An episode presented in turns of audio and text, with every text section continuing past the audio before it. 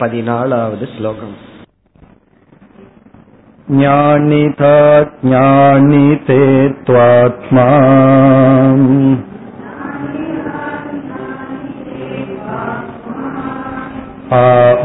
आभासस्यैव न चात्मनः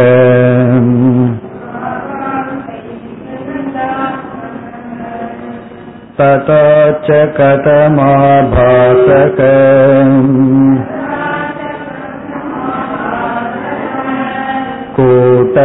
कूटस्थोऽस्मीति बुध्यताम्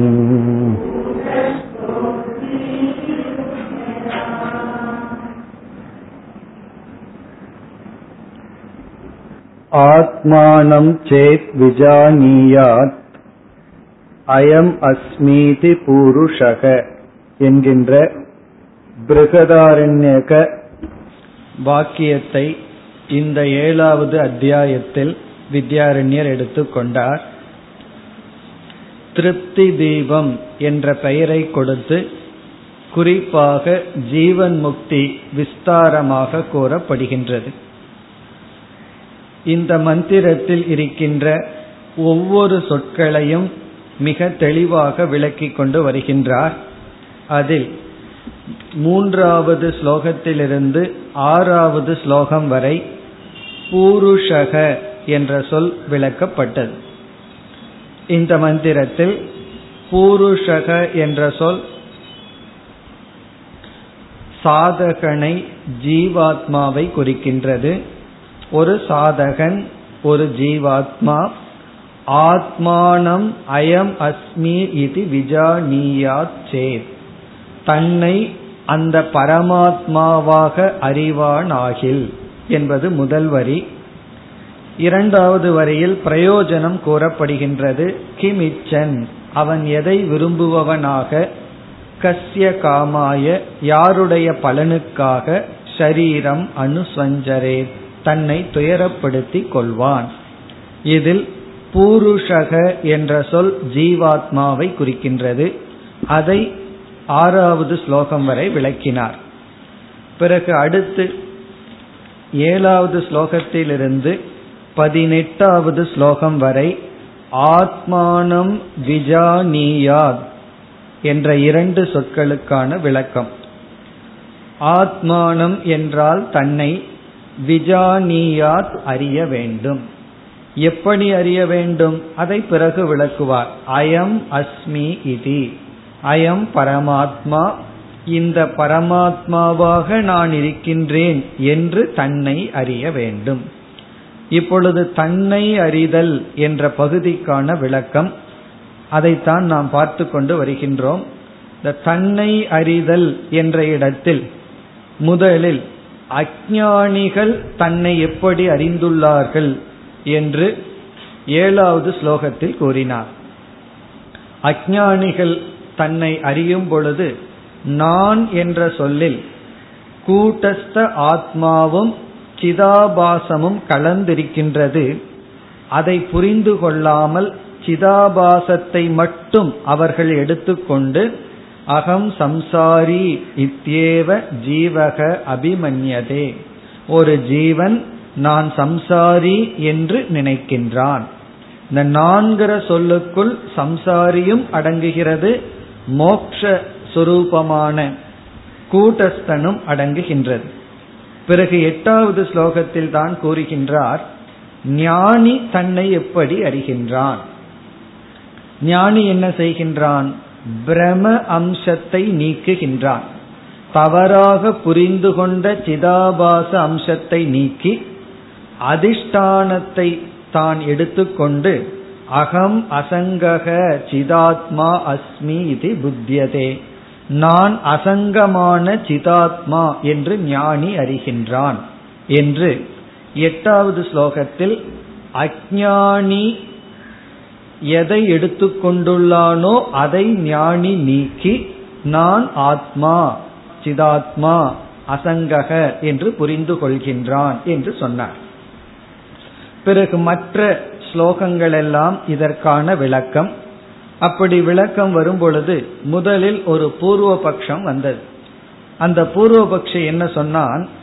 அசங்கமான சித் சொரூபத்தில் எப்படி அகங்காரமானது நான் என்று அங்கு சென்று சொல்லும். நான் கூட்டஸ்தன் என்று யார் சொல்வது என்ற கேள்வி வருகின்றது. அப்பொழுதுதான் இந்த இடத்தில் வித்யாரண்யர் அகம் என்ற சொல்லுக்கு மூன்று அர்த்தங்கள் இருக்கின்றது என்று சொன்னார். அதில் ஒரு முக்கிய அர்த்தம் இரண்டு அமுக்கிய அர்த்தம் என்று ஒன்பதாவது ஸ்லோகத்தில் அறிமுகப்படுத்தினார். இந்த நான்கிற சொல்லுக்கு மூன்று அர்த்தம் ஏகக முக்கியக துவௌ அமுக்கியௌ. இரண்டு அமுக்கியமான அர்த்தம் ஒன்று முக்கிய அர்த்தம். இப்ப நான்கிற சொல்லுக்கு மூணு அர்த்தம். அதில் பத்தாவது ஸ்லோகத்தில் முக்கிய அர்த்தத்தை கூறுகின்றார். நாம் முக்கிய அர்த்தம் என்று சொன்னவுடன் அதுதான் சரியான உண்மையான அர்த்தம் என்று நினைக்க தோன்றும். ஆனால் இந்த இடத்தில் முக்கிய அர்த்தம் என்றால் அதிகமாக பயன்படுத்துகின்ற பொருள். எல்லோராலும் அதிகப்படியான மக்களால் புரிந்து கொள்ளப்பட்ட அர்த்தம். அதை இங்கு குறிப்பிடுகின்றார். இங்கு முக்கிய அர்த்தம் என்பது மூடர்களால் அஜானிகளால் புரிந்து கொள்ளப்பட்ட அர்த்தம். அஜானிகள் நான்கிற சொல்லுக்கு என்ன அர்த்தத்தை புரிஞ்சிருக்காங்களோ அது முதல் முக்கிய அர்த்தம். அது என்ன என்று கூறினார். அது என்ன? கூட்டஸ்தனையும் ஆபாசத்தையும் கலந்து ஏகீபூய கூட்டஸ்த ஆபாசயோகோ வபுகு சைத்தன்யத்தையும் பிரதிபிம்பத்தையும் பிரிக்காமல் கலந்து அறியாமல் மூடைகி பிரயுஜ்யதே. மூடர்களால் பயன்படுத்தப்படுகின்ற அர்த்தம் கூட்டஸ்தனும் ஆபாசமும் கலந்த அர்த்தம். அது வந்து முக்கிய அர்த்தம். அதுதான் சாதாரணமா அகங்காரம் என்றே நாம் சொல்கின்றோம். பிறகு அமுக்கிய அர்த்தம் என்றால் அவ்வளவு பிரசித்தி இல்லாத பொருள். அது என்ன? அதையும் நாம் சென்ற வகுப்பில் பார்த்து முடித்துள்ளோம். அது வந்து ஞானி பயன்படுத்துவது. நான்கிற சொல்லுக்கு ஞானி பயன்படுத்துவது இரண்டு அர்த்தங்கள் அது அமுக்கியம்.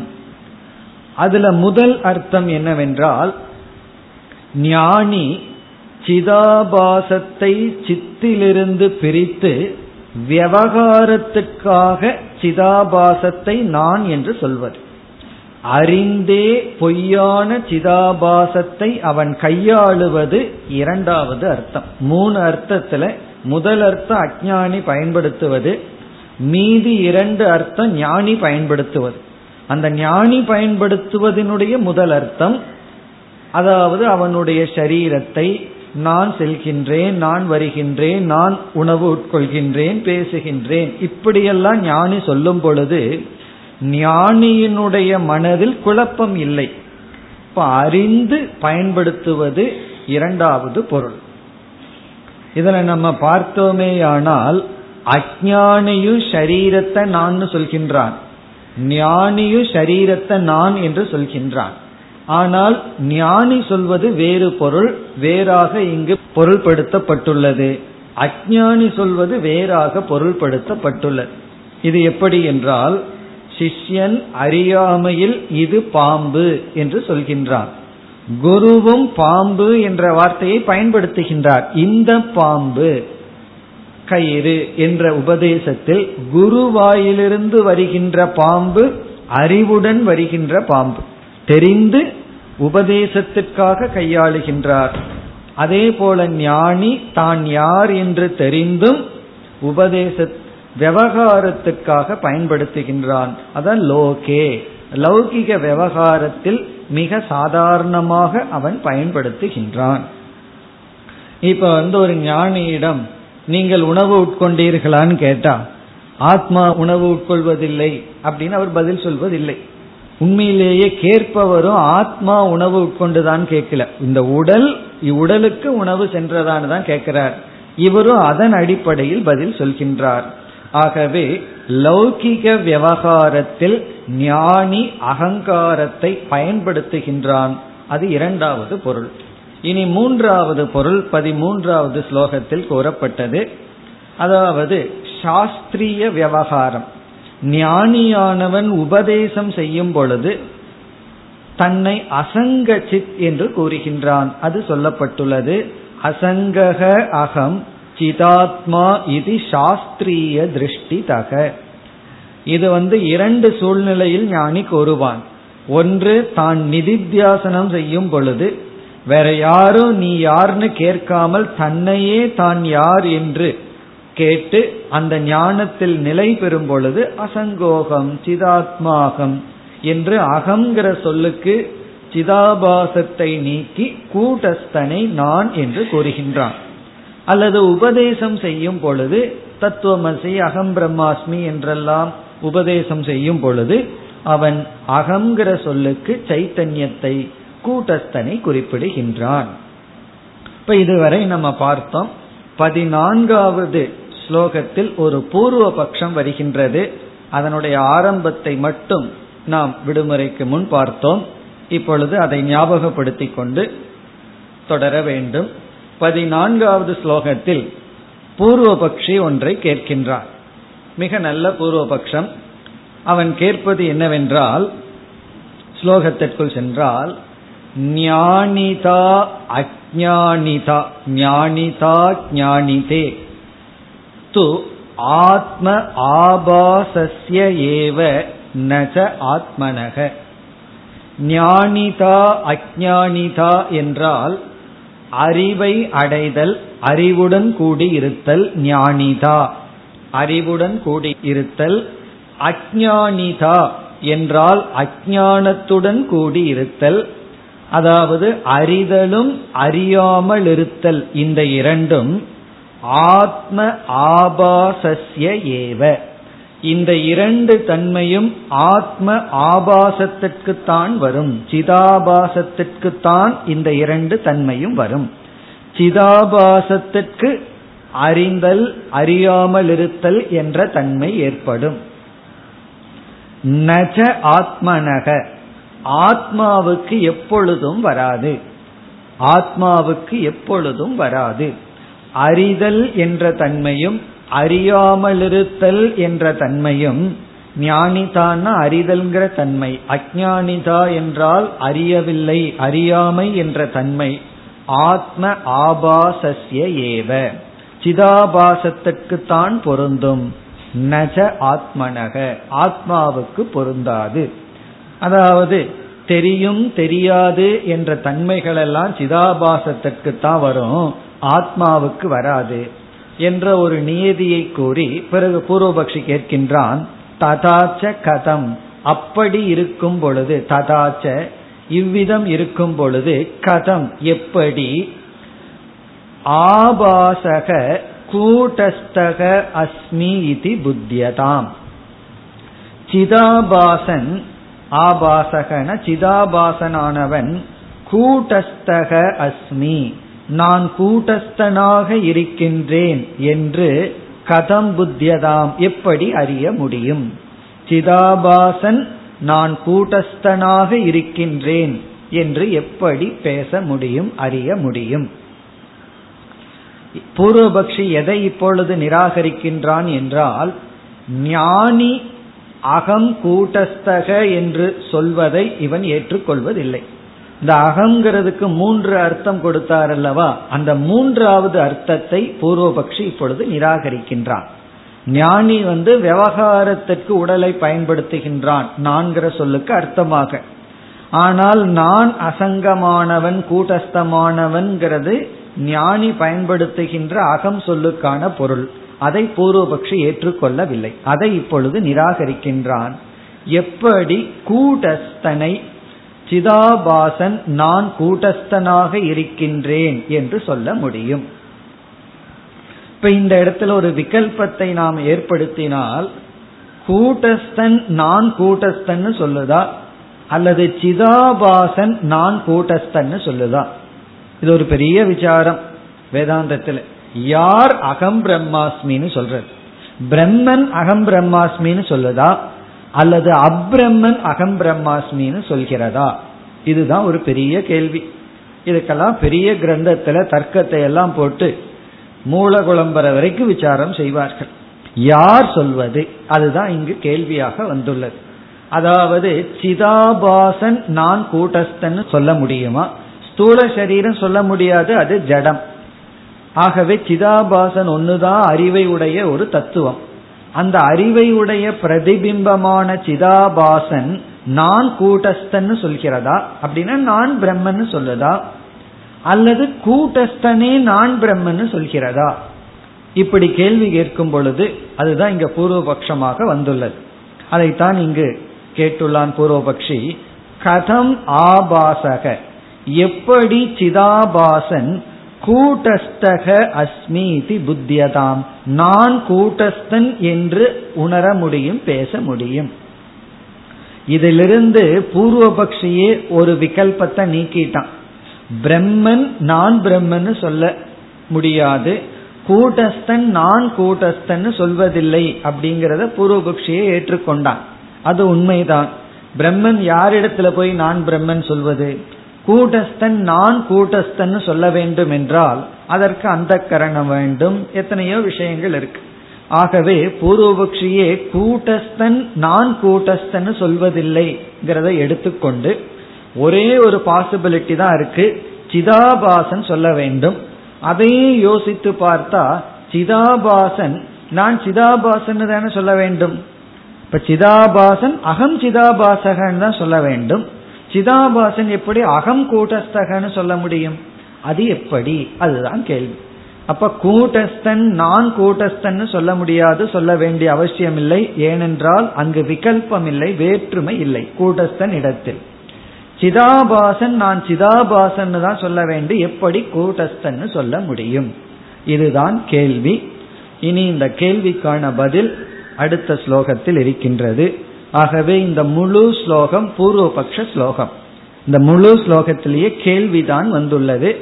பூர்வபக்ஷி வெறும் கேள்வி மட்டும் கேட்கவில்லை. அதற்கான காரணத்தை கொடுத்து ஞானி என்ற தன்மையும் அஜானி என்ற தன்மையும் சிதாபாசத்துக்கு தான் பொருந்தும். அப்படின்னா அறிதல் அறியாமல் இருத்தல்ங்கிறது கூட்டஸ்தனுக்கு பொருந்தாது. ஆகவே சிதாபாசம் தான் ஏதாவது சொல்லியாகணும். அவன் வந்து எதை வேணாலும் சொல்லலாம். நான் பாம்பை அறிகிறேன் கயிற்றை அறிகிறேன்னு சொன்னா பிரச்சனை இல்லை. எப்படி நான் கூட்டஸ்தனாக இருக்கிறேன்னு சொல்ல முடியும். நான் கூட்டஸ்தனை அறிகிறேன்னு சொன்னாலும் பரவாயில்ல. கூடஸ்தனாக நான் இருக்கிறேன்னு சிதாபாசன் எப்படி சொல்ல முடியும்? நான் சிதாபாசன் சிதாபாசனாக இருக்கிறேன்னு தானே சொல்ல முடியும். இது கேள்வி. இனி அடுத்து பதினைந்தாவது ஸ்லோகத்தில் வித்யாரண்யர் பதில் சொல்கின்றார். नायं दोषश्चिताभासः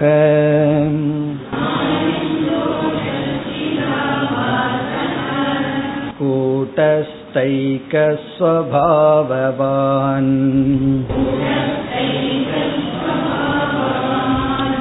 आभासत्वस्य मिथ्यात्वात् கூட்டஸ்தத்வவசேஷனாத்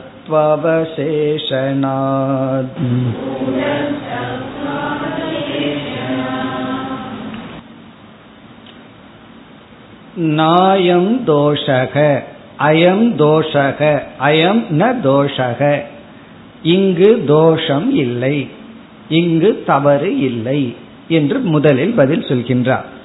பிறகு விளக்கம் கொடுக்கின்றார். அத்த தோஷக நாஸ்தி. இங்கு தோஷம் கிடையாது. இதுல எந்த குறையும் இல்லை. எப்படி என்றால் முதல்ல விளக்கத்தை பார்த்து விட்டு பிறகு இங்கு வருவோம். நாம் உண்மையில் சிந்தித்தால் ஐக்கியம் என்ற தத்துவத்திலேயே ஒரு விதமான தோஷம் இருக்கின்றது. ஐக்கியம்ங்கிற கான்செப்ட்லயே ஒரு தோஷம் இருக்கு. எப்படி என்றால் இரண்டு பொருளுக்கு நாம் ஐக்கியத்தை பேசுகின்றோம். இரண்டு பொருள் இரண்டாக இருந்தால் ஐக்கியத்தை பேசவே முடியாது. ரெண்டுக்கு ஜீவன் ஈஸ்வரன் ரெண்டும் ஐக்கியம்னு சொல்றோம். இப்ப இரண்டு பொருள் தனித்தனியாக இருக்கும் பொழுது நாம் எப்படி ஐக்கியத்தை பேச முடியும்? இல்ல ஒரு பொருள் தான் இருக்கிறது என்றால் ஐக்கியத்தை பேச வேண்டிய அவசியம் இல்லை. ஒரே ஒரு பொருள் மட்டும் இருந்தால் ஐக்கியத்தை பேச வேண்டிய அவசியம் இல்லை இரண்டு பொருள்கள் இருந்தால் ஐக்கியத்தை பேசுவது தப்பு. ஏன்னா அங்க ரெண்டு பொருள் இருக்கே? நாம வந்து தத்பத விசாரம் தொன்பத விசாரம்னு இரண்டாக பிரித்து பேசிக் கொண்டிருக்கின்றோம். ஜீவன் ஈஸ்வரன் எப்பொழுதும் பேசுகிறோம். ஆகவே ஐக்கியம்ங்கிற இடத்திலேயே ஒரு பெரிய குறை இருப்பதை நாம் பார்க்கின்றோம். சாதாரணமா ஐக்கியத்தை பேச முடியாது. காரணம் என்ன? ஒன்று மட்டும் இருந்தால் ஐக்கியம்ங்கிறது ஒன்றை காட்டுகிறது. ஒன்று மட்டும் இருந்தால் ஐக்கியத்தை பேச வேண்டிய அவசியம் இல்லை. இரண்டு இருந்தால் ஐக்கியத்தை பேச முடியாது. இப்படி இருக்கின்ற சூழ்நிலையில் ஐக்கியம் என்பது ஒரே ஒரு சூழ்நிலையில் மட்டும்தான் சம்பவிக்கும். ஐக்கியம்ங்கிற கான்செப்ட் ஒரே ஒரு இடத்துல மட்டும் சம்பவிக்கும். அது எப்படி என்றால் ஒன்று மட்டும் இருந்து அது இரண்டாக தெரிந்தால் ஒன்று மட்டும் இருந்து அது அனுபவத்துக்கு இரண்டாக தெரிந்தால் நாம் ஐக்கியத்தை பேச முடியும். இரவு நேரத்தில் சந்திரனை நம்ம பார்க்கிறோம். சந்திரனுடைய பிரதிபிம்பத்தை ஒரு தொட்டியிலேயோ அல்லது எதுலையாவது தண்ணிக்குள்ள நம்ம பார்க்கிறோம். ஒரு குழந்தை என்ன நினைத்துக் கொள்கின்றது என்றால் மேல ஆகாசத்துல ஒரு சந்திரன் இருக்கு நம்ம வீட்டில் இருக்கிற தொட்டிக்குள் ஒரு சந்திரன் இருக்கு அப்படின்னு ரெண்டு இருக்கிறதாக சொல்கிறது. அப்போ நம்ம ஐக்கியத்தை பேசலாம். இது அதுதான். அது எதை நீ பார்க்கிறையோ அதுதான் உன்னுடைய கண்ணுக்கு இங்கு இருப்பதாக தெரிகிறது என்று நம்ம வந்து ஐக்கியப்படுத்தலாம். இப்ப ஐக்கியப்படுத்துவது என்பது இரண்டு உண்மையில் இல்லை ஒன்றுதான் இருக்கின்றது. ஆனால் இரண்டு இருப்பதாக தெரிகிறது. அதற்கு சாஸ்திரத்துல இனி ஒரு உதாரணம் சொல்வார்கள். ஒரு சின்ன குழந்தை ஒரு அஞ்சு ஆறு வயசு குழந்தை வந்து அம்மாவோட கடைக்கு போய் இந்த வெள்ளை ஷர்ட்டுக்கு நீளம் போடுவோமே அதை காசு கொடுத்து அம்மாவோட வாங்கிட்டு வர்றான். அம்மா வந்து பக்கெட்ல தண்ணியில நீளத்தை போட்டு முக்கி எடுக்கிறான். அப்ப அந்த குழந்தை சொல்லிச்சான் நீங்க ஏன் ஏன் வந்து நீல தண்ணியில சட்டைய போட்டு எடுக்கிறீங்கன்னு சொன்னா அப்பதான் சட்டானது நல்லா தூய்மையா இருக்கும். உடனே குழந்தை சொல்லிச்சு கடல்ல போய் முக்கி எடுக்க வேண்டியது தானே. எதுக்கு காசு கொடுத்து நீளத்தை வாங்கி போடணும்? அப்போ அம்மா சொல்கின்றால் கடலில் இருக்கின்ற நீளம் ஆகாசத்தில் இருக்கின்ற நீளம் கடலுக்குள்ள உண்மையிலேயே நீளம் இல்லை. ஆகாசத்தில் இருக்கிற நீளம்தான் அதுல இருக்கு. இங்கு ஐக்கியம் சம்பவிக்கும். காரணம் என்ன? குழந்தைக்கு ரெண்டு நீளம் இருக்கு. ஒன்று ஆகாசத்தில் ஒரு நீளம் இருக்கு இனி ஒன்று கடலுக்குள் ஒரு நீளம் இருக்கின்றது. அப்படி. ஆனா இருக்கிறது ஒரே நீளம். இவ்விதம் ஒரே ஒரு பொருள் இருந்து இனியொரு பொருள் இல்லை ஆனால் இருப்பது போல் இருந்தால் அந்த பொருளும் எப்படி இருக்கணும்? உண்மையான இருக்கின்ற பொருளை சார்ந்து அது இருக்கிற மாதிரி இருந்தால் அப்பொழுதுதான் ஐக்கியம் சம்பவிக்கும். அப்படி பார்க்கையில் இந்த சிதாபாசன் நான் கூட்டஸ்தன் என்று சொல்லலாம் என்று பதில் சொல்கிறார். சிதாபாசன் வந்து நான் கூட்டஸ்தன் சொல்வதில் தப்பு இல்லை. காரணம் சிதாபாசனுடைய உண்மையான சொரூபம் கூட்டஸ்தன். அங்க வந்து சிதாபாசன் கூட்டஸ்தன் ரெண்டு தத்துவம் இல்லை. சிதாபாசனனுடைய உண்மையான சொரூபம் கூட்டஸ்தனாக இருப்பதால் அந்த சிதாபாசன் நான் உண்மையில் கூட்டஸ்தன் தான் ஆனால் அவனிடமிருந்து வேறுபட்டவனாக இப்பொழுது வெறும் காட்சியளித்துக் கொண்டிருக்கின்றேன் என்று பிரதிபிம்பம் பிம்பத்தை நான் என்று சொல்வதில் தவறில்லை. பொதுவா பிம்பம் தான் பேசும். இந்த இடத்துல பிரதிபிம்பம் பேசுகின்றது. பிரதிபிம்பம் வந்து நான் வந்து உண்மையிலேயே பிம்பம் தான் என்று சொல்வதில் தவறில்லை. ஆகவே ஐக்கியம் எப்பொழுது சம்பவிக்கும் என்றால் ஒன்று மித்யாவாக இனி ஒன்று சத்தியமாக இருந்தால் அந்த மித்யா வஸ்து தன்னுடைய சொரூபம் சத்தியம் என்று சொல்வதில் தவறில்லை. பாம்பானது பேசினால் தன்னை கயிறு என்று சொல்லும். எப்படிப்பட்ட பாம்பு? வேதாந்த பாம்பானது பேசினால் தன்னை கயிறு என்று சொல்வதில் தவறில்லை. சிதாபாசன் தன்னை சித் என்று சொல்வதில் தவறில்லை. காரணத்தையும் இங்கு குறிப்பிடுகின்றார். இந்த சிதாபாசம் மித்யாவாக இருப்பதனால் ஏக சொரூபமாக இருப்பதனால் அதைத்தான் இங்கு குறிப்பிடுகின்றார். நாயம் தோஷக நாயம் தோஷக என்றால் என்ன தோஷத்தை பூர்வபக்ஷி சொன்னான்? சிதாபாசன் தான் சிதாபாசன் என்று சொல்வதற்கு பதிலாக சிதாபாசன் நான் கூட்டஸ்தன் என்று சொல்வது தோஷம் என்று சொன்னான். இங்கு அந்த தோஷம் இல்லை. காரணம் என்ன? சிதாபாசக இந்த சிதாபாசன் கூட்டஸ்த ஏக ஸ்வபாவவான். மிக அழகான சொல். கூட்ட ஏக ஸ்வபாவவான். கூட்டஸ்தன் என்கின்ற ஒரு சொரூபத்துடன் கூடியவன். கூட்டஸ்தனையே தன்னுடைய ஒரு சொரூபமாக கொண்டவன். கூட்டஸ்த ஏக ஸ்வபாவவான். சிதாபாசத்தினுடைய உண்மையான சொரூபம் கூட்டஸ்தன். அப்படி என்றால் கூட்டஸ்தன் சிதாபாசன் இரண்டு இருக்கான்னா? இல்ல ஏகம். கூட்டஸ்தன் என்கின்ற ஒரு சுவாவத்துடன் சொரூபத்துடன் கூடியவன். ஆகவே என்ன சொல்லலாம்? ஐக்கியப்படுத்தலாம். பிறகு இரண்டாவது வரியில் மேலும் விளக்குகின்றார். ஆபாசத்துவசிய மித்யாத்வாத் இந்த ஆபாசத்தினுடைய தன்மை மித்யாவாக இருப்பதனால். இது வந்து அந்த ஏக சுவாவத்திற்கு ஹேது. ஏன் ஏக சுவாவம்ங்கிறோம்? சரி சிதாபாச சுவாவம்னு ஒன்று இருக்கே என்றால் அது மித்யா என்று சொல்கின்றார். ஆபாசத்துவசிய மித்யாத்வாத். ஆபாசமானது மித்யாவாக இருப்பதனால் அது மட்டுமல்ல இனி ஒரு கேதுவை கொடுக்கின்றார்.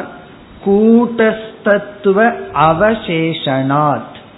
இறுதியில் எஞ்சி இருப்பது கூட்டஸ்தன் என்ற தன்மை மட்டும். கூட்டஸ்தத்துவ கூட்டஸ்தன் என்ற தன்மை மட்டும் அவசேஷனாத் எஞ்சி இருப்பதனால். கூட்டஸ்தன்கிற தன்மை மட்டும் எஞ்சி இருப்பதனால். அப்படின்னு என்ன அர்த்தம்? சிதாபாசன்கிற தன்மை சென்றுவிடும். பிறகு கூட்டஸ்தன்கிற தன்மை மட்டும் இருக்கும். இந்த சிதாபாசன் ஏன் சென்று விடுகிறது? மித்யாத்வாத் அது மித்யாவாக இருப்பதனால். பிறகு எப்படி ஐக்கியம் என்று சொன்னால் ஏகம். ஏகசிய பாவம் தான் ஐக்கியம். ஒன்றாக இருக்கும் தன்மை. அதை தான் கூடுகின்றார் சிதாபாசன் கூட்டஸ்த ஏக சுவாபவான் கூட்டஸ்தனையே தன் ஒரு சுரூபமாக கொண்டுள்ளது. ஆகவே சிதாபாசன் தன்னை கூட்டஸ்தன்னு சொல்வதில் தவறில்லை. இப்ப பூர்வபக்ஷியினுடைய கருத்தை நாம் ஏற்றுக்கொள்கிறோம். ஞானிதா அஜானிதா அறிவை அடைதல் அறிவை அடையாமல் இருத்தல் இதெல்லாம் கூட்டஸ்தனுக்கு இல்லதான். இதெல்லாம் சிதாபாசனுக்குத்தான் இருக்கின்றது. ஆகவே அகம் பிரம்மாஸ்மின்னு யாரு சொல்றா? அது பிரம்மன் சொல்லவில்லை. சிதாபாசன் ஜீவன் தான் சொல்கின்றான். அவன் எப்படி சொல்ல முடியும்? அவனுக்கு சொல்வதற்கு யோகிதை உண்டு. காரணம் அவன் உண்மையில் பிரம்மஸ்வரூபம்தான். ஆனால் ஜீவத்துவம் என்று தனியாக தெரிகிறதேனா? அதை மித்தியா என்று சொல்கின்றார். ஆபாசத்துவசிய மித்யாத்வாத் இந்த ஆபாசமானது மித்யாவாக இருக்கிறது. ஆகவே அனைத்து அறிவும் சிதாபாசனுக்கே இருக்கிறது என்று கூறியுள்ளார். இப்ப இவ்விதம் ஒரு பூர்வபக்ஷம் வந்து அதற்கு பதில் சொல்லி முடித்தார். இப்ப இந்த விசாரத்துல வந்து ஆத்மானம் விஜானியாத்துங்கிற பகுதியில் இருக்கும். நம்மை அறிதல். நான் நான் அல்லது என்னை அறிதல்ங்கிற இடத்துல இருக்கின்றோம். பிறகு மேலும் ஒரு பூர்வபக்ஷம் வருகின்றது. அடுத்த ஸ்லோகத்தில் பூர்வபக்ஷையும் அதற்கான பதிலும் வருகிறது. இனி பூர்வபக்ஷி இனி ஒரு சந்தேகத்தை அவன் உருவாக்குகின்றான். பதினாறாவது ஸ்லோகம்.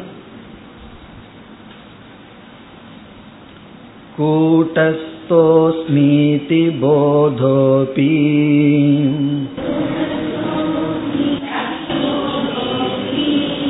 मिथ्या चेन्नेति को वदेत् இங்கு பூர்வபக்ஷி இனி ஒரு கேள்வியை கேட்கின்றான் சிதாபாசன் மித்யா சொரூபம்னு சொல்லிவிட்டார் ஆபாசத்துவசிய மித்தியாத்வான்னு சொல்லிட்டார். சிதாபாசன் மித்தியா அதனால அந்த மித்தியா சிதாபாசனுடைய அதிஷ்டானம் கூட்டஸ்தன். ஆகவே சிதாபாசன் வந்து நான் கூட்டஸ்தன் சொல்வதில் தவறில்லை. இப்ப சிதாபாசன் மித்தியா என்றால் சிதாபாசனிடத்தில் தான் ஞானமும் அஜானமும் சம்பவிக்கும் என்றால் இந்த சிதாபாசன் நான் கூட்டஸ்தன் என்று சொல்கின்ற ஞானம் இருக்கின்றது அதுவும் மித்யாதானே என்பது கேள்வி. இப்ப நான் பிரம்மன்கிற ஞானமும் மித்யா தானே ஏன்னா சிதாபாசனே மித்யா என்றால் சிதாபாசனுடைய சிதாபாசனிடத்தில் வருகின்ற ஞானம் நான் கூட்டஸ்தன்கிற அறிவு அதுவும் மித்யா தானே இதுதான் பூர்வபக்ஷியினுடைய கேள்வி. ஸ்லோகத்தில் சென்றால் கூட்டஸ்தக அஸ்மி இதி போதக அபி. கூட்டஸ்தக அஸ்மி இதி. நான் கூட்டஸ்தனாக இருக்கின்றேன். இதி போதக அபி என்கின்ற ஞானமும். கூட்டஸ்தக அஸ்மி நான் கூட்டஸ்தனாக இருக்கின்றேன் என்கின்ற ஞானமும். இந்த அபி எதை குறிக்கின்றதுன்னா சிதாபாசனே மித்தியான்னு சொன்னா சிதாபாசனிடத்தில் இருக்கின்ற நான் கூட்டஸ்தன் என்கின்ற ஞானமும் அபி மித்தியா. அந்த ஞானமும் அபி மித்தியா சேத் அது மித்தியாவாக இருக்கின்றதே என்றால் அப்படின்னு கேட்கின்றான். கூட்டஸ்தனே மித்தியான்னு சொல்லிவிட்டீர்கள். அந்த கூட்டஸ்தனிடத்தில் இருக்கின்ற நான் சிதாபாசனே மித்யா என்று சொல்லிவிட்டீர்கள். அந்த சிதாபாசனிடத்தில் இருக்கின்ற நான் கூட்டஸ்தன் என்ற ஞானம் அதுவும் மித்யா என்றால் உடனே நம்மளுடைய பதில் ந இதி கோவதேத் யார் மித்யா இல்லை என்று சொன்னார்கள் அப்படின்னு நம்ம கேட்கிறோம். அப்படின்னு என்ன? அதுவும் மித்யாதான். நான் கூட்டஸ்தன் என்கின்ற ஞானம் சிதாபாசனிடத்தில் இருக்கிறது அதுவும் மித்தியாதான். அதை நாம் ஏற்றுக்கொள்கிறோம். அதை நம்ம சத்தியம்னு சொல்லவில்லை. அதுவும் பொய்தான்னு சொல்லிடுறோம். எது? நான் பிரம்மன்கிற ஞானமும் மித்தியாதான் அப்படின்னு சொல்லி விடுகின்றோம். இப்ப மித்தியா ஞானத்துக்கு தான் நான் இவ்வளவு கஷ்டப்பட்டு சாதன சதுஷ்டய சம்பத்தி எல்லாம் அடைஞ்சு கடைசியில் இந்த மித்தியா ஞானத்தை தான் அடையணுமா என்றால் அதற்கு அடுத்த ஸ்லோகத்தில் பதில் சொல்வார் ஆமாம் அப்படின்னு சொல்லுவார் வேற வழி இல்லை ஒரு மித்தியா சம்சாரத்திற்கு மித்தியா ஞானத்தை அடைஞ்சுதான் ஆகணும்னு சொல்லுவார். இதனுடைய பொருள் கூட்டஸ்தனை தவிர்த்து அனைத்தும் மித்தியா நான் கூட்டஸ்தன்கிற ஞானமும் மித்தியாதான் அப்படின்னு சொல்ற இதை கொஞ்சம் ஜீர்ணிக்கிறதுக்கு கஷ்டமா இருக்கும். கொஞ்சம் யோசிச்சா ஜீர்ணிச்சிடலாம். உண்மைதான். நான் கூட்டஸ்தன்கிற ஞானத்தை தான் மித்தியான்னு சொல்றாரே தவிர கூட்டஸ்தனை மித்தியான்னு சொல்லல. ஏன் இந்த ஞானம் மித்தியான்னா? இது மித்தியாவான சிதாபாசனுக்குள்ள ஏற்படுற ஒரு நிலை. ஆகவே இல்லை என்று யார் கூறினார்? இல்லை என்று யார் கூறினார்? அப்படின்னு என்ன அர்த்தம்? நான் கூட்டஸ்தன் என்று சிதாபாசனிடத்தில் இருக்கின்ற ஞானம் மித்தியா என்றால் இல்லைன்னு யார் சொன்னா மித்தியாதான். பிறகு மீண்டும் தெளிவுபடுத்துகின்றார் சிதாபாசனிடத்தில் இருக்கின்ற ஞானத்தை சத்தியமாக நாங்கள் ஏற்றுக்கொள்வதில்லை. நகி சத்தியதையா அபிஷ்டம் அபீஷ்டம். சத்தியமாக ஏற்றுக்கொள்ளவில்லை. உதாகரணம் ஒன்றை சொல்கின்றார். எதை போல ரஜ்ஜு சர்ப்ப விசர்ப்பணம். இப்ப ரஜ்ஜு சர்ப்பம் இருக்கு. ரஜ்ஜு சர்ப்பம் அப்படின்னு சொன்னா கயிற்றில் பார்க்கப்படும் பாம்பு. ரஜ்ஜு சர்ப்பம்னா ரஜ்ஜுவில் ஏற்றி வைக்கப்பட்ட பாம்பு. அது உண்மையான பாம்பல்ல ஏற்றி வைக்கப்பட்ட பாம்பு. இப்போ காற்றுக்கு என்ன ஆகுது அந்த கயிறானது அப்படியே அசையுது. சில சமயம் சில இதழ்கள் வந்து அப்படியே அசையும். கொடிகள். அது வந்து அப்படியே பாம்பு ஆடுற மாதிரி இருக்கு. அப்போ இப்பொழுது என்ன தெரிகிறது? பாம்பு தான் நம்ம மனசுல இருக்கு. கயிறு அசையும் பொழுது மனதிற்குள்ள என்ன அசையும்? பாம்பானது அசைவது போல் நமக்கு தெரிகிறது. இப்பொழுது பாம்பு பொய் என்றால் அதனுடைய அசைவும் பொய். அசைவு உண்மை பாம்பு பொய்ன்னு நம்ம சொல்ல முடியாது. அசைவு வந்து பாம்பை சார்ந்ததல்ல. அது எதை சார்ந்தது என்றால் அது அந்த கயிற்றை சார்ந்தது. அப்படி ரஜ்ஜு சர்ப்ப விசர்ப்பணம். இங்க விசர்ப்பணம்னா மூமெண்ட் அர்த்தம். அசைவு. பாம்பினுடைய அசைவு அதுவும் பொய்தான். எப்படி பாம்பே பொய்யோ அப்படி பாம்பினுடைய அசைவு முதலியவைகளும் பொய்தான். அதுபோல என்னன்னா சிதாபாசன் பொய் என்றால் சிதாபாசனிடத்தில் இருக்கின்ற அனைத்து ஞானங்களும் பொய்தான்.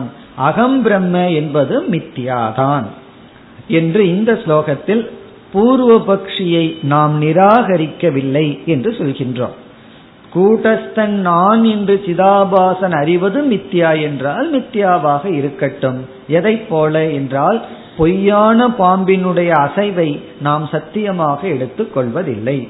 நகி சத்தியதயா அபீஷ்டம். இதை சத்தியமாக நாங்கள் ஏற்றுக்கொள்வதில்லை. எதை போல? ரஜ்ஜு சர்ப்ப விசர்ப்பணம். ரஜ்ஜு சர்ப்பத்தினுடைய மூமெண்ட் அசைவை போல. இனி அடுத்த ஸ்லோகத்துல வந்து இதை தெளிவுபடுத்துகின்றார். மித்யா சம்சாரத்திற்கு மித்யா ஞானம் போதும் என்று சொல்கிறார்.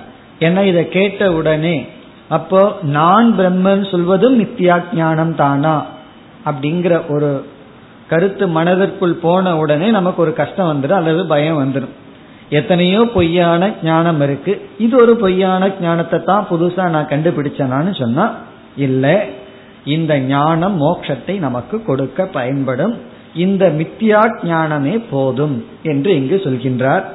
பதினேழாவது ஸ்லோகத்தில் மித்யா ஞானம் மித்யா சம்சாரத்திற்கு போதும் என்ற பதில் வருகின்றது பதினேழு तादृशेनापि बोधेन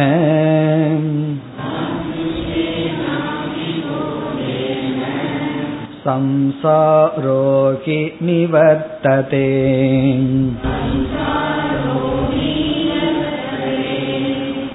यक्षानुरूपो हि बलिः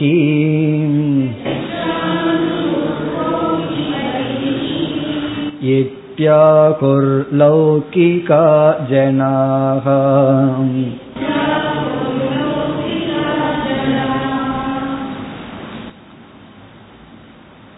தாதிருஷேன அபிபோதேன தாதிருஷேன இப்படிப்பட்ட தன்மையுடைய இப்படிப்பட்ட தன்மையுடைய போதேன ஞானத்தினால் இப்படிப்பட்ட தன்மையுடைய ஞானத்தினால் சம்சாரகி நிவர்த்ததே. சம்சாரமானது நீங்கும். சம்சாரக நிவர்த்ததே. சம்சாரமானது நீங்கும். தாதிருஷேன இப்படிப்பட்ட இப்படிப்பட்ட ஞானத்தினாலும் ஞானத்திலேயே சம்சாரமானது நீங்கும். இங்க இப்படிப்பட்ட அப்படின்னா எப்படிப்பட்ட என்றால் மித்யாஸ்வரூபமான ஞானத்தினாலும். நம்ம என்ன சொல்லிட்டோம்? நான் கூட்டஸ்தன் என்ற ஞானமும் மித்தியா ஏன்னா சிதாபாசனே மித்தியாங்கும் பொழுது சிதாபாசன் அடைகின்ற நான் கூட்டஸ்தன்கிற ஞானமும் மித்தியா என்றால் அப்படி மித்தியா ஞானத்தினாலேயே சம்சாரமானது நீங்கும். இதை எப்படி நீங்கள் சொல்ல முடியும்? அதற்கு வந்து லௌகிக திருஷ்டாந்தம் ஒன்றை கூறுகின்றார். யக்ஷானு ரூபோ பலிகி இது ஒரு நியாயம். எத்தனையோ நியாயம் பல மொழிகள் இருக்கு நியாயம் இருக்கு. அந்த நியாயத்தை இவர் இங்கு குறிப்பிடுகின்றார். இது லௌகிகாகா ஜனாகா. சாதாரண லௌகிக ஜனங்களும் கூட இந்த நியாயத்தை பயன்படுத்துகிறார்கள். இந்த நியாயத்தை போல. யக்ஷானு ரூபோ பலிகி. யக்ஷானு ரூபக யக்ஷக என்றால் இங்கு ஒரு தேவதா. யக்ஷானு ரூபக என்றால் தேவதைக்கு தகுந்த பலிகி ஆஃபரிங் இந்த தேவதைக்கு இது போதும். இந்த தேவதைக்கு இது பலி. இதற்கு இது. இத வந்து நம்ம சாதாரணமா இதை விட சிம்பிளா சொல்லணும்னா விரலுக்கு ஏற்ற வீக்கம் அப்படின்னு சொல்லுவோம். விரலுக்கு ஏற்ற வீக்கம் உழைப்புக்கு ஏற்ற ஊதியம் இப்படின்னு எல்லாம் நம்ம சொல்லுவோம். விரலுக்கு தகுந்த வீக்கம்னா அதற்கு அது போதும். வேறொரு உதாரணம் தேவை என்றால் நம்ம விழித்து கொள்ள வேண்டும். நன்கு உறங்கிக் கொண்டு இருக்கின்றோம் அந்த விழித்து கொள்ள சொப்பனத்துல வந்து கனவுல வந்து ஒரு புலி வருகின்றது. கனவுல ஏற்கனவே காட்டுல போய் கஷ்டப்பட்டு இருக்கோம். திடீர்னு ஒரு புலி வேற வந்துருது. அது வந்து அந்த கஷ்டமான கனவிலிருந்து நம்மை ஜாகிரத அவஸ்தைக்கு கொண்டு வர உதவி செய்கிறது. இப்பொழுது ஜாகிரத அவஸ்தைக்கு வர்றது நல்லது. கனவுல சந்தோஷமா இருந்தா பரவாயில்ல. கனவுல காட்டுல போய் தண்ணி இல்லாம ஏதோ கஷ்டப்பட்டு இருக்கோம். குழியில விழுந்து முள்ளு மேல விழுந்து வேதனைப்பட்டு இருக்கோம். அந்த வேதனையில் இருக்கும் பொழுது கனவுல ஒரு புலி வருது உடனே விழித்து கொள்கின்றோம். இப்பொழுது கனவுல வர்ற கஷ்டம் கனவு உலகத்தை சார்ந்தது. கனவுல வர்ற புலியும் கனவுலகத்தை சார்ந்தது. ஆனால் கனவுலகத்திலிருந்து நம்மை விழிக்க வைக்க பயன்பட்டது. ஆகவே அந்த புலி எப்படி பொய்யாக இருந்தும் மெய்யான ஜாகிரத அவஸ்தைக்கு வர உதவி செய்ததோ அல்லது பொய்யான கனவு உலகத்தை நீக்க பயன்பட்டதோ அதே போல நான் கூட்டஸ்தன் என்ற ஞானம் மித்யாவாக இருந்தாலும் அது மோட்சத்தை கொடுக்கும் சம்சாரத்தை நீக்கும். இப்ப இந்த இடத்துல நாம் எப்படி புரிந்து கொள்ள வேண்டும் என்றால் மித்தியா என்றால் இப்ப வந்து நம்ம ஒரு பொருளை பார்க்கிறோம். அந்த பொருளை அப்படியே புரிந்து கொண்டால் சரியான ஞானம். அந்த பொருளை தப்பா புரிந்து கொண்டா அது விபரீத ஞானம்னு சொல்லுவோம். ஆகவே இங்க ஞானத்தை நம்ம பல கோணங்கள்ல பிரிக்கணும். உலகத்தில் இருக்கின்ற வஸ்துவிடத்தில் சமயக் ஞானம் சரியான அறிவு விபரிய ஞானம் தப்பான ஞானம்ங்கிற ஒரு பேதம் இருக்கு. அந்த பேதத்துக்குள்ள பார்த்தோம்னா அகம் கூட்டஸ்தக அப்படிங்கிறது வந்து சமயக் ஞானம் சரியான அறிவு. இப்ப இத பார்த்து இத புஸ்தகம்ங்கிற ஞானம் சரியான ஞானம். இத பார்த்து நம்ம இது ஒரு பெட்டி அப்படின்னு நினைச்சோம்னா அது தப்பான ஞானம். ஆனால் இது புஸ்தகம்ங்கிறது ஒரு மித்தியா ஞானம் தான் எதன் அடிப்படையில்னா இதை நம்ம கிழிச்சிட்டோம் அப்படின்னா காகிதம் அப்படின்னு எடுத்துட்டோம் அப்படின்னா புஸ்தகம்ங்கிறது மித்தியா ஞானம் தான் அப்படி எது ஞானம் எது அஜானம்ங்கிறது ரொம்ப ரிலேட்டிவா இருக்கு. இங்க அகம் கூட்டஸ்தகங்கிறது மித்தியா என்று எந்த அடிப்படையில சொல்றோம்? லௌகிக ஞான அடிப்படையில நம்ம சொல்லவில்லை. முழுமையாக நாம் எடுத்து கொண்டுள்ளோம். இந்த உலகத்தையே எடுத்து பார்க்கும் பொழுது மித்தியாவாக இருப்பதனால் அதற்குள்ள தோன்றுகின்ற சிதாபாசமும் மித்தியா அதற்குள் தோன்றுகின்ற ஞானமும் மித்தியா. ஆகவே கூட்டஸ்தனை தவிர பிரம்மத்தை தவிர பிரம்ம ஞானம் உட்பட அனைத்தும் மித்யா. இதுதான் நம்முடைய சித்தாந்தம். அதற்கு யக்ஷானு ரூபோ பலிகி. இப்ப இந்திரன் ஒரு யக்ஷன் இருந்தா அந்த இந்திரனுக்கு கொஞ்சம் அதிகமா பலி கொடுக்கணும். பலினா ஏதாவது ஆஃபரிங் சிறு தேவதையா இருந்தா அதற்கு தகுந்த மாதிரி. இதுக்கு வந்து பெஸ்ட் எக்ஸாம்பிள் வந்து ஆளுக்கு தகுந்த மாதிரி லஞ்சம் கொடுக்கற மாதிரி. பெரிய ஆபீசர்னா அதுக்கு தகுந்த மாதிரி கொடுக்கணும். சின்ன ஆபீசர்னா அதுக்கு தகுந்த மாதிரி கொடுக்கணும். அதே போல தேவதானுரூபேன தேவதைக்கு தகுந்தாற்போல் ஆகுதிகி நம்ம ஆகுதி கொடுக்கறது போல இந்த மித்தியாவான சம்சாரத்திற்கு மித்தியா ஞானமே போதும் சத்திய ஞானம் வர வேண்டியதில்லை. ஆனா மித்தியா சம்சாரத்தை நீக்கிறதுக்கு அகம் கூட்டஸ்தகங்கிற மித்யா ஞானம் வேணும். இல்ல ஏதோ ஒரு மித்தியா ஞானம் நமக்கு பயன்படாது. அகம் கூடஸ்தகங்கிற மித்தியா ஞானம் மித்தியா சம்சாரத்தை நீக்க பயன்படும் இனி அடுத்த ஸ்லோகத்தில் இந்த தலைப்பை நிறைவு செய்கின்றார் அதாவது எதில் ஆரம்பிச்சார் ஏழாவது ஸ்லோகத்தில் ஆரம்பிச்சு பதினெட்டாவது ஸ்லோகத்தில் ஆத்மானம் விஜானியாத் என்பதை நிறைவு செய்கின்றார் பதினெட்டாவது ஸ்லோகம்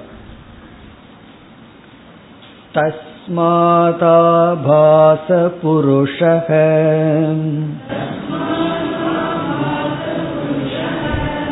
सकूटस्थो विविच्यतम्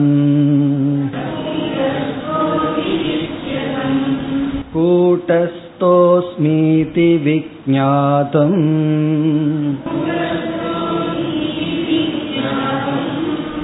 अर्हतीत्यभ्यदात् श्रुतिः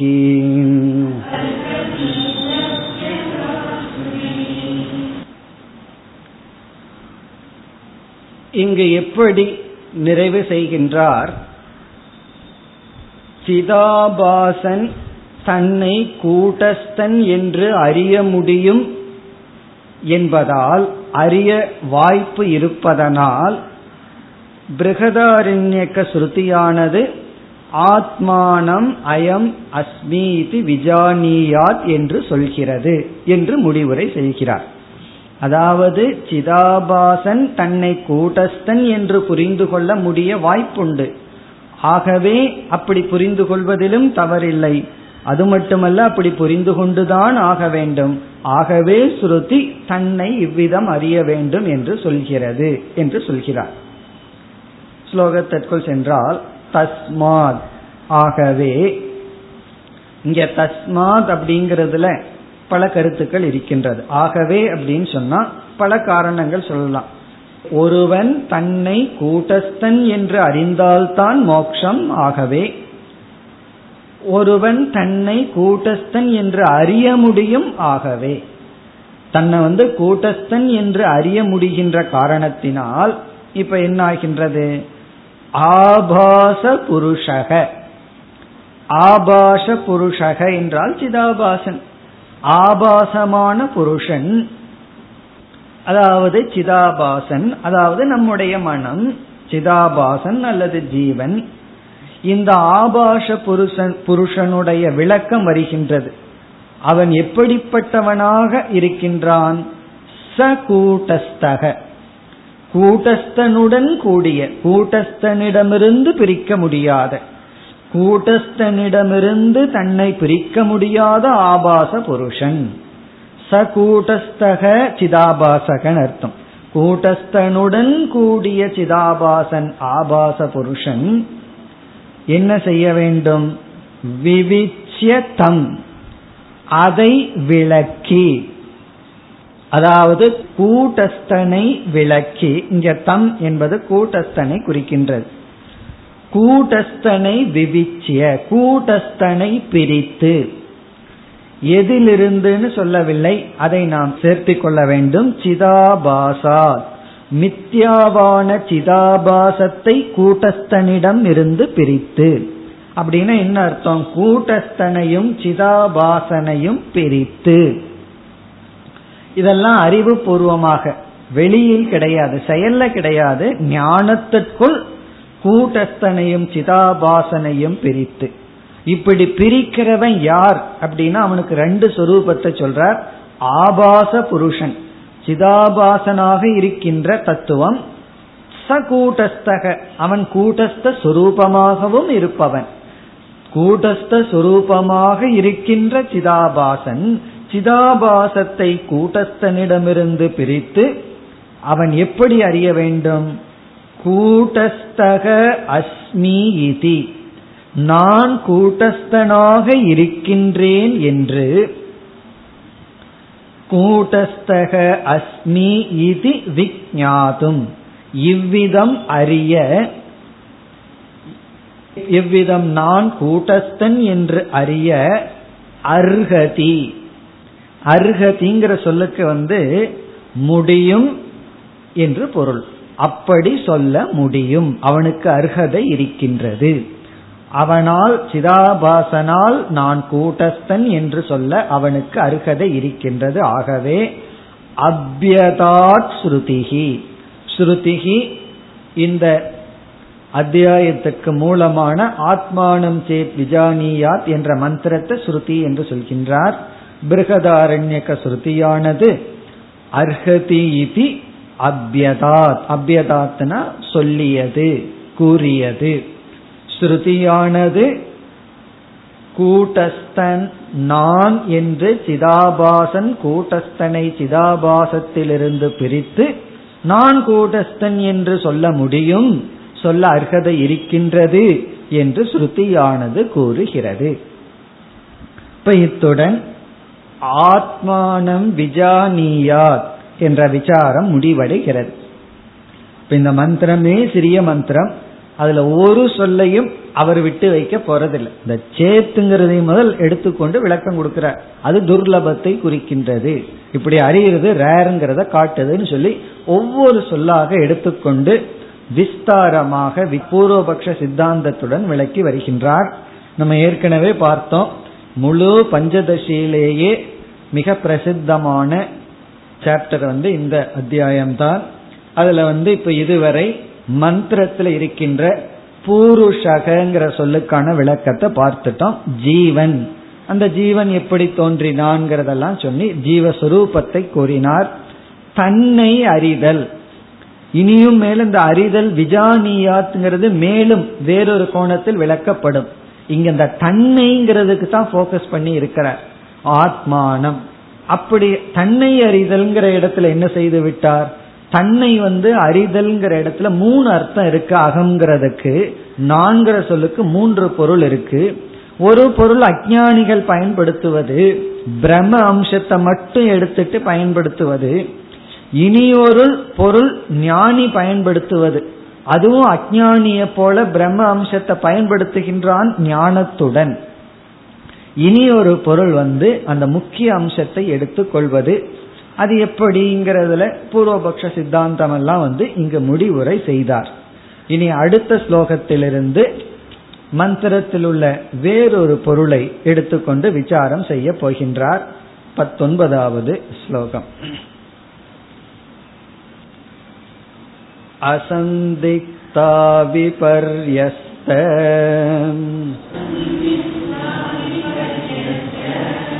बोधो देहात्मनीक्ष्यते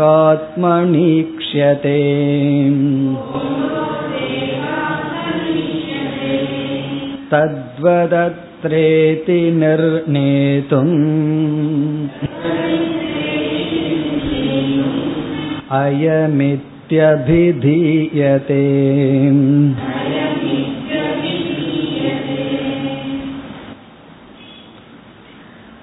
இந்த பத்தொன்பதாவது ஸ்லோகத்தில் ஆரம்பித்து தொண்ணூத்தி ஆறாவது ஸ்லோகம் வரை. பத்தொன்பதிலிருந்து நைன்டி சிக்ஸ் தொண்ணூத்தி ஆறாவது ஸ்லோகம் வரை ஒரே ஒரு சொல்லுக்கான விளக்கம் அந்த சொல் அயம். அயம் என்ற சொல்லை விளக்குகின்றார். இந்த ஒரு சொல்லுக்கு இவ்வளவு ஸ்லோகத்தில் விளக்கம். ஒரே ஒரு வேர்டு அயம். அதுக்கு இத்தனை ஸ்லோகத்துல விளக்கம் கொடுக்க போற அயம் சப்தார்த்தக. பத்தொன்பதிலிருந்து தொண்ணூத்தி ஆறு வரை அதைத்தான் இங்கு அறிமுகப்படுத்துகின்றார். அயம்ங்கிற சொல்ல அறிமுகப்படுத்தி அதற்கு விளக்கம் கொடுக்க போகின்றார். நம்ம அயம்ங்கிற சொல்லுக்கு என்ன டிக்ஷனரி படி என்ன பொருள் அப்படின்னு பார்த்துட்டு இந்த இடத்துல அயம்ங்கிற சொல் எதை குறிக்கிறதுன்னு பார்த்துட்டு பிறகு இவருடைய விளக்கத்திற்கு செல்லலாம். அயம் என்ற சொல் மிகவும் அருகாமையில் இருப்பதை குறிக்கின்ற சொல். நியர் மிக மிக பக்கத்தில் இருக்கிறத குறிக்கின்ற சொல். இந்த சொல்லுக்கு வந்து டிரான்ஸ்லேஷன் சொல்ல வேண்டும் என்றால் இவன் அல்லது இது. இது இதுனா பக்கத்தில் இருக்கு. ஆப்போசிட் ஆஃப் அது. அது அப்படின்னா தூரத்தில் இருக்கிறது. இது அப்படின்னா பக்கத்தில் இருப்பது. அவன் என்றால் தூரத்தில் இருப்பவன் இவன் என்றால் பக்கத்தில் இருப்பவன். இப்ப அயம் அப்படிங்கிற சொல் வந்து மேஸ்குலின் அது ஆண் பாலா இருந்தா இருக்கிறதுனால இவன் அர்த்தம். அதே இது நியூட்டர் ஜெண்டர் அக்ரிணையா இருந்தா இதுன்னு அர்த்தம். ஆகவே அயம் என்பது இவன் இவள் இது என்பதை குறிக்கின்ற ஒரு புரோணம் ஒரு உரிச்சொல். இப்ப இந்த இடத்துல அயங்கிற சொல் வந்து அபரோக்ஷரூப பரமாத்மா என்பதை குறிக்கின்றது. அபரோக்ஷரூப பரமாத்மா அபரோக்ஷத்தை குறிக்கின்றது.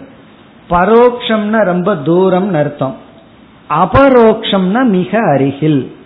பரோக்ஷம் பரோக்ஷம்னா தொலைவில் இருக்கிறது. கண்ணு கெட்டாம இருக்கிறது. அபரோக்ஷம்னா எவிடென்ட் பரோக்ஷமற்ற பரமாத்மாவை குறிப்பது. ஏன்னா இது ப்ரோனவுன்னு நம்ம சொல்லிட்டோம். அவன் அப்படின்னு சொன்னாவே அல்லது இவன் சொன்னாவே எவனை குறிக்கின்றது? இந்த ப்ரோனவுனுக்கு ஒரு நவுன் சொல்லி ஆகணும். அந்த நவுன் தான் இங்கு பரமாத்மா. இப்ப இதுல இருந்து என்ன தெரிகிறது? இந்த பரமாத்மாவாக நான் இருக்கின்றேன். அப்ப இது எப்படி அர்த்தம் ஆகின்றது? பூருஷக ஒரு மனிதன் ஒரு சாதகன் ஆத்மானம் தன்னை அயம் அஸ்மி. இதுவா இவனாக இருக்கின்றேன் அந்த ஆக என்ற இடத்துல இந்த பரமாத்மாவாக நான் இருக்கின்றேன். அந்த இந்த அப்படிங்கறத இனிமேல் விளக்கத்துக்கு எடுத்துக்கொள்ளப்படுகிறது ஆகவே அயங்கிற சொல்லுக்கான பொருள் அயம் என்றால் மிக அருகில் உள்ள அபரோக்ஷமான பரமாத்மாவை குறிக்கின்ற சொல். அதைத்தான் எடுத்துக்கொண்டு இவர் இனி விளக்கம் கொடுக்க போகின்றார். ஆகவே இனிமேல் வருகின்ற பகுதிகள் அனைத்தும் அயம் பரமாத்மா இந்த பரமாத்மா என்ற சொல்லுக்கான விளக்கம். அடுத்த வகுப்பில் ஆரம்பிப்போம். ஓம் போர் நமத போர்